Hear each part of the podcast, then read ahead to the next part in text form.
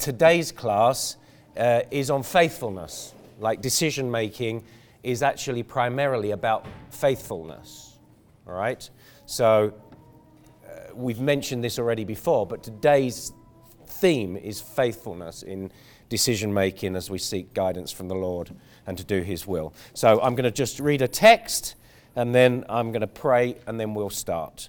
And hopefully I'll try and finish us a little bit earlier than last week because I'm preaching as well today, so I need to get, get up there and get prepared. So this is from Romans. Oh, the depths of the riches and wisdom and knowledge of God. How unsearchable are his judgments and how inscrutable his ways. For who has known the mind of the Lord, or who has been his counselor, or who has given a gift to him that he might be repaid? For from him and through him and to him are all things. To him be glory forever. Amen. So, Father, as we come to you this morning, through your Son and by your Spirit, I do pray that you would uh, guide us um, by your word uh, in all wisdom and understanding, that we might grow in maturity uh, in how to actually think biblically and make wise uh, biblical decisions and live lives for the glory of God. And I ask it in Jesus' name. Amen. All right. So, so, every decision that we make has a particular measure of success in mind. Um, and we've got to think what are we trying to accomplish? Um, but what does that mean for the Christian in decision making? That's what we're going to be talking about today. In short, and this is the strap line, if you like, if you take away this one thing, then you've got the class. We make decisions with the aim of being faithful. And that has massive ramifications on why and how we make decisions. The Christian makes decisions with the aim of being faithful. So, what we're going to do today is see where the idea of faithfulness emerges from Scripture, and then we'll look at the freedoms and the responsibility that faithfulness brings to our decision making. So, there are f- great freedoms the motivation of faithfulness in decision making brings, but there are some responsibilities that it brings as well. So think of faithfulness first, according to the Bible, and think this. When we're thinking of faithfulness, God cares way more about who you are than what you do, primarily. Who you are than what you do. Now, obviously, He cares about what you do, but who you are will dictate what you do. Okay? What's God's great aim for the universe? Sunday school answer is to glorify himself, to show off his glory. Okay? And God made you and me, and he redeemed you and me, if you're Christian here today, to show off his glory, particularly the glory of his grace in saving sinners. Okay? Now, here is the, if you like, paradox of the Christian life he shows off his work, his glorious work, through your work. Okay? He shows off his glorious work through your work. So, on your handout, you have that great text. I think I've spoken to so many people about this text in the last few months. Uh, Philippians 2 12 and 13. Is it there in your handout? Should be? Yes? Yep. Therefore, my beloved, as you have always obeyed, so now, not only as in my presence, but much more in my absence, work out your own salvation with fear and trembling. That's our work. Work out your own salvation. And then uh, it goes on to say, For it is God who works in you both to will and to work for his good pleasure. So you could sum that up by saying God works in the sphere of the Christian's effort or the Christian's work. Okay?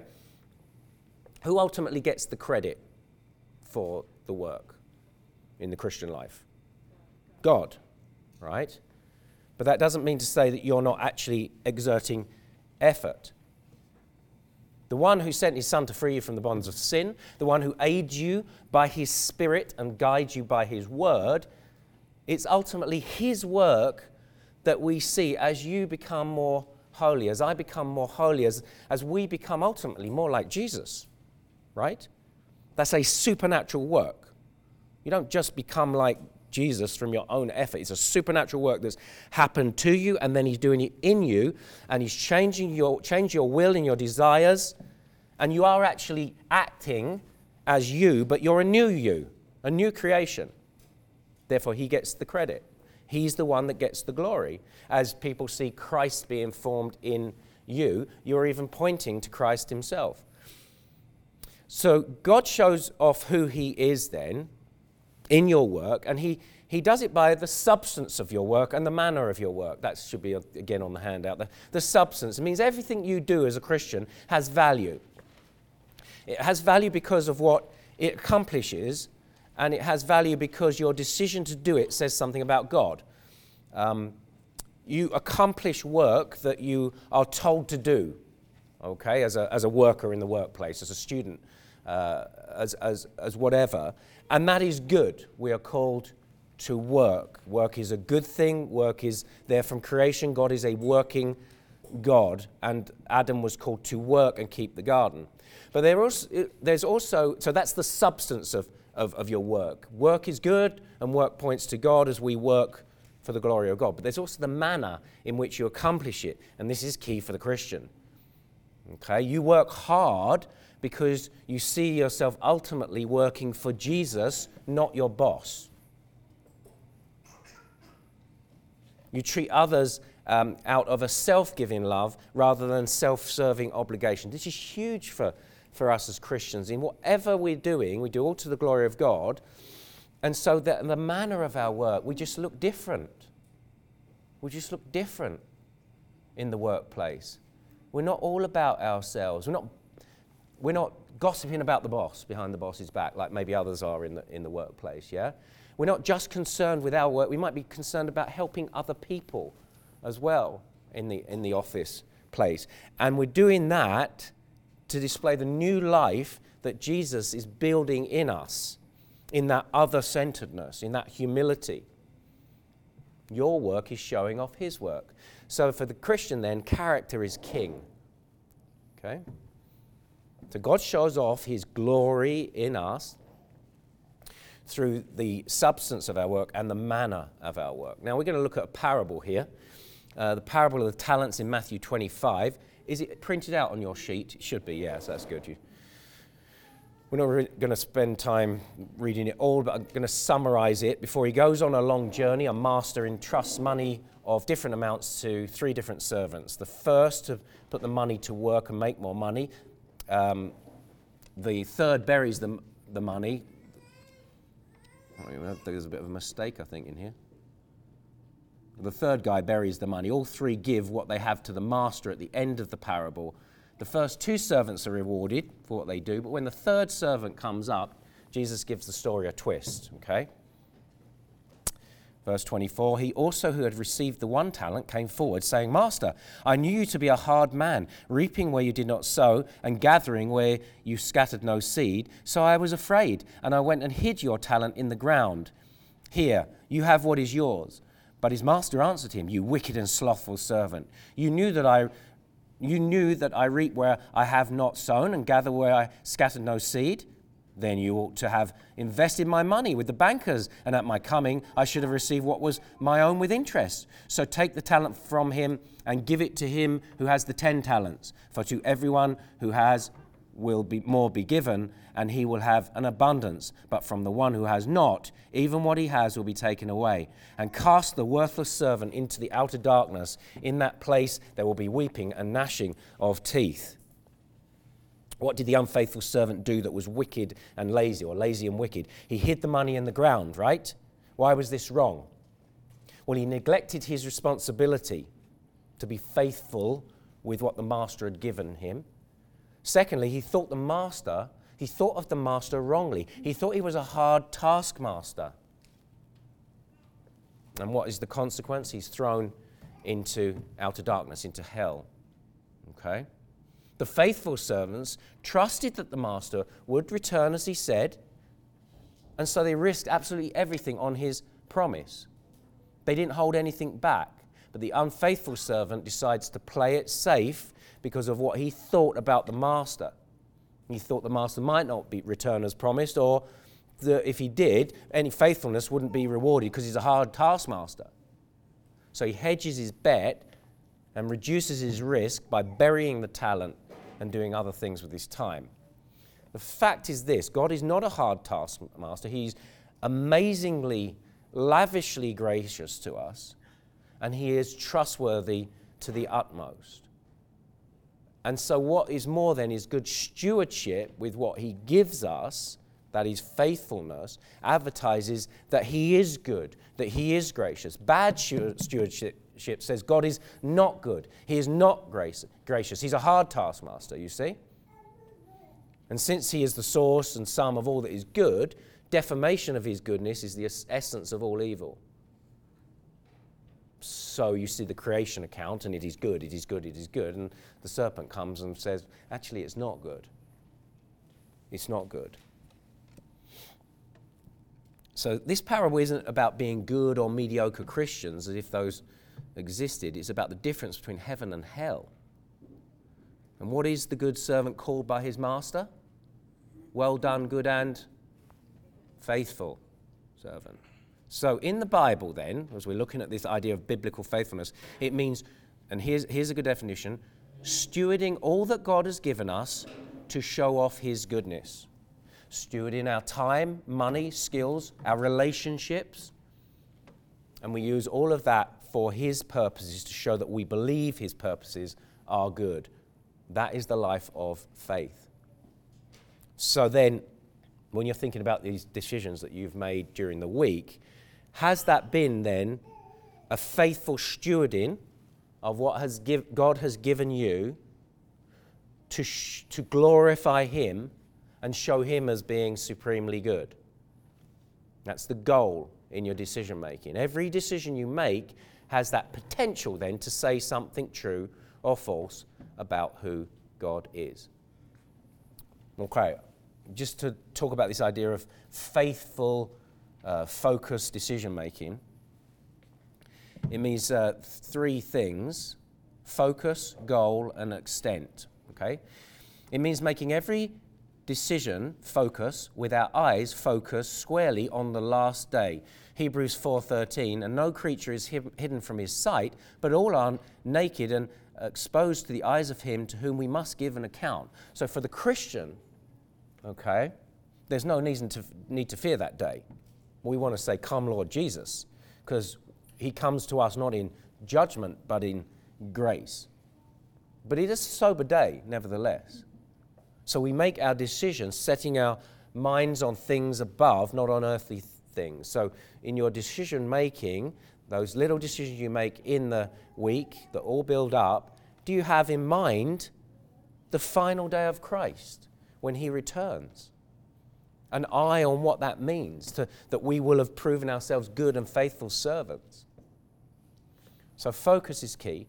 Goal is key in faithfulness of decision making. It means that the goal of every decision is God's glory. You know, you know the text, so whether you eat or drink or make food for your husband, right? Whatever you do, do all to the glory of God. Thankfulness to God for your marriage. Thankfulness to God for the food that He's put in front of you. Thankfulness to God that you can serve your husband in this way and thereby show yourself to be a, uh, a, an Ephesians 5 wife, which therefore puts on display a picture of the gospel. That's just one example, just there of keying off what Amanda said. Okay, do all to the glory of God, a life spent well, a faithful life, a life focused on displaying the excellence of who God is.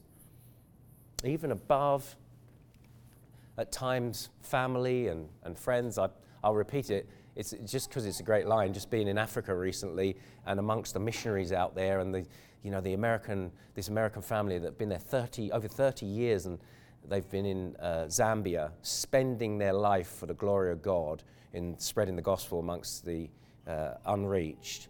And um, they are married about as long as us, maybe 33 years, 32 years. And they have seven children. Five are in the US, back in the US. And um, this, the guy, Phil, his wife, often you know, she grieves because of the children being there, and, and they're, by God's grace, all believers. And he says to her, he says, We have eternity to spend with our children. We have moments here on earth to spend it for the glory of God. That, that's, that's faithful decision making with a focus on Christ's return, brevity of this life, where it's all going, and the goal that every decision you make is for the glory of God, even above some good things that can be at times family and, and, and friends and goods and kindred. And the third thing in faithful, uh, focused decision making is the extent. Thinking about how all of me, all of me can be used in this regard, regardless of what results God chooses to bring from my efforts. See, the world is all about results in your decision making, outcome is key. God is about faithfulness. I want to put all of myself at His service. Romans 12, present your bodies, everything, as a living sacrifice, holy and acceptable to God, which is your spiritual worship. All of you, that is our, all of our bodies, that is our purity in, with our bodies, physically. All of me. The world says your value is mainly in what you do. God says your value is mainly in what your life shows about what He's done and what you have become. And that means that sometimes what is of immense value to the world uh, isn't of value to, to God. And what's of immense value to God doesn't register in the world's eyes. Um, who's heard of Elisabeth Elliot? Yep, Elisabeth Elliot, yes, good good, good, godly woman, great writer, and her husband, Jim Elliot. You know the story of how he went with a, another group of men to an unreached people, the Auca Indians, and how they literally, sum it up very quick, quickly, got killed as soon as they got off the, the plane. He didn't achieve much, did he, really, in worldly terms? I mean, what de- was that a good decision to go? Was that a good decision to go? It was a great decision to go.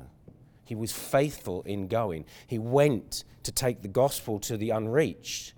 The result, after his death, so many are saved. So many are saved. And even if they weren't, he was still faithful in the decision he made. Therefore, it was a good decision. We were spent, how many years? I don't know, in Canmore.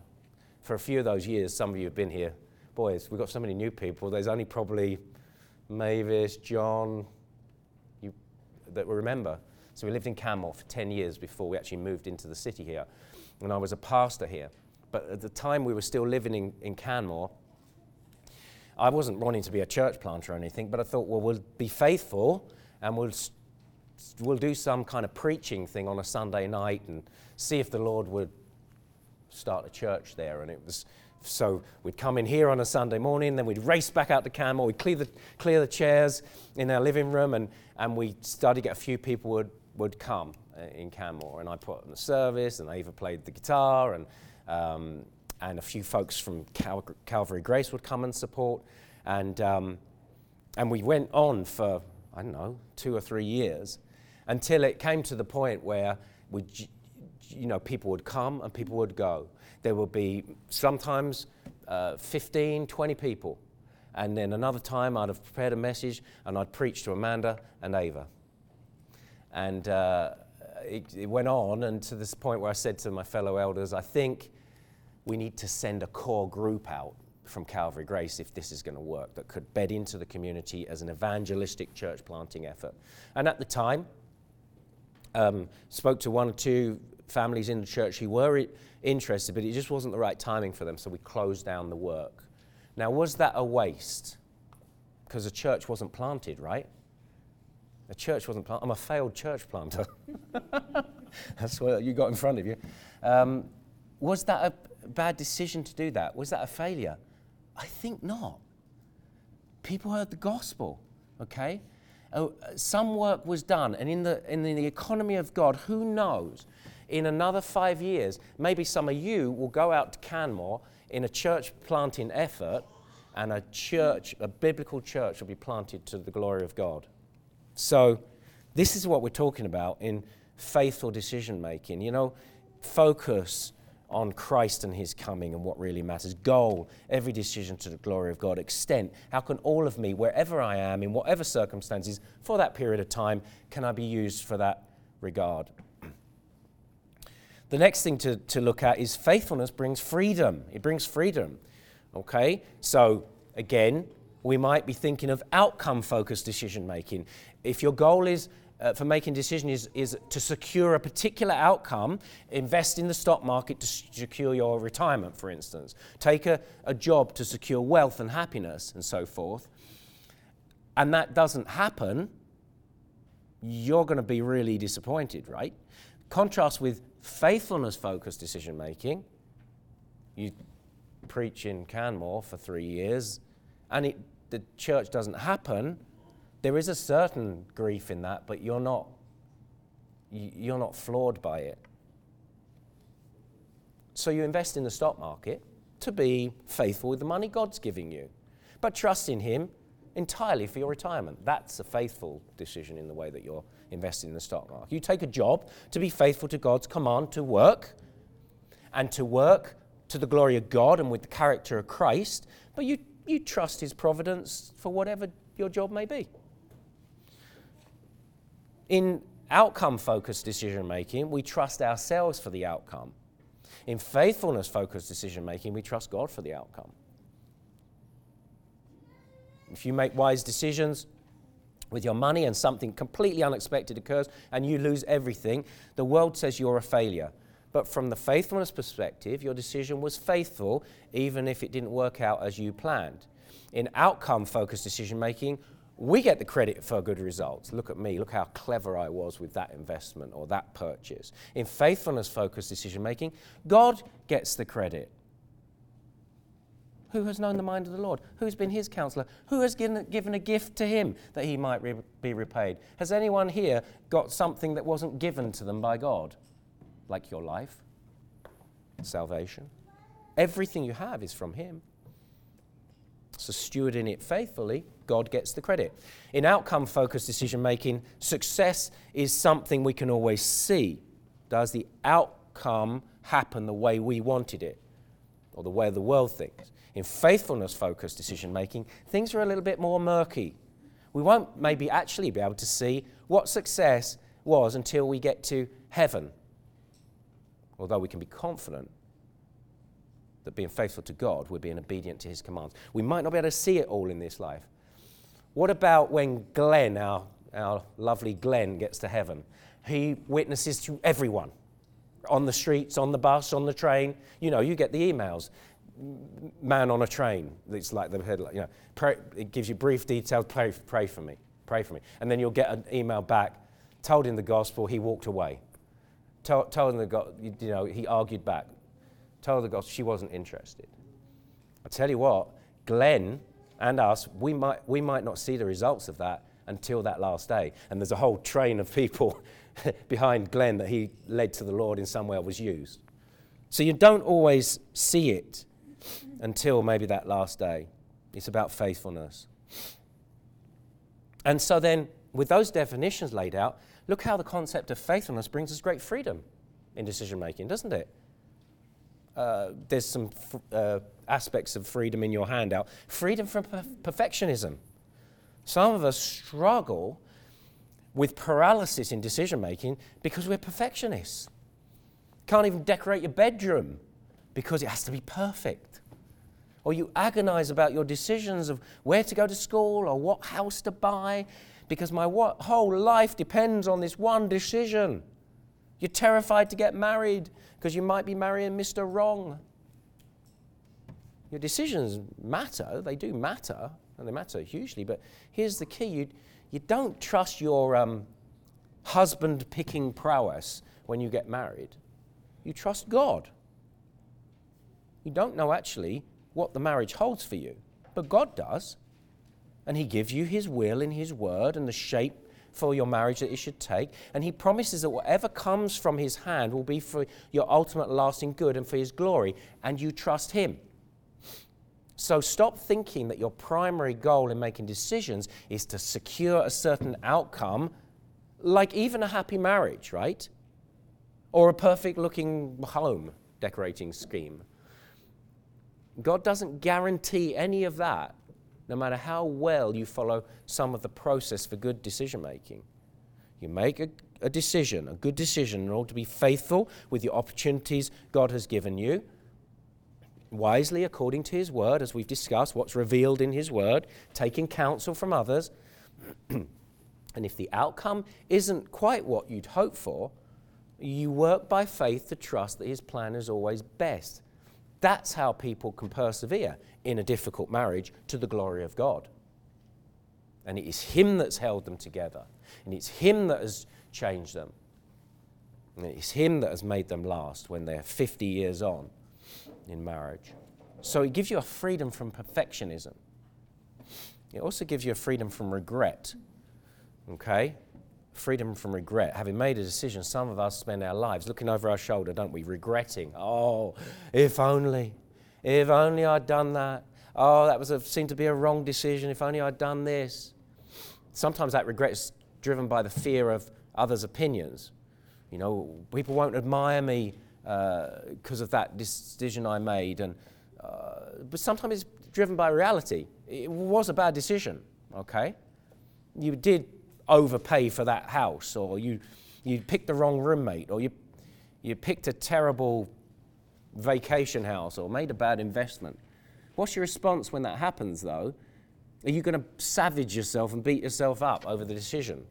You know, whipping yourself all the time. No, you realize God could have kept you from making that decision.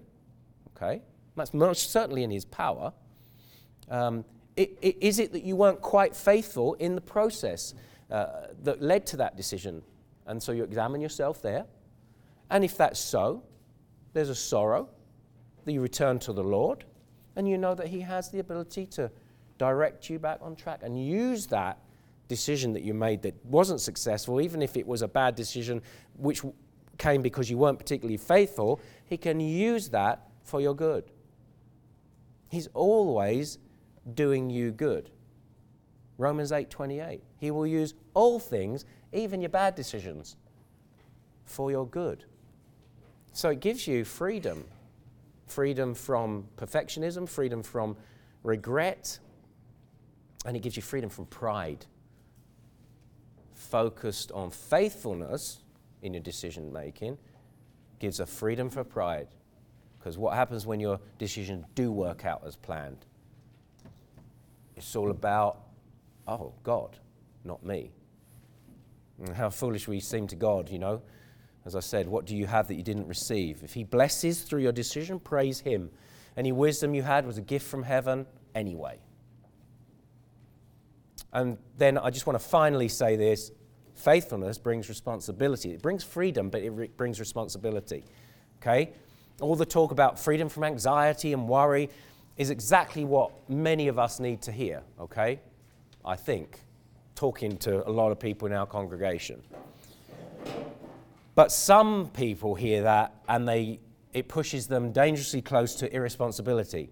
Oh, so what you're saying is um, make a decision, don't give it another thought, by which you mean make a half hearted attempt to think through an issue and then you party on, man.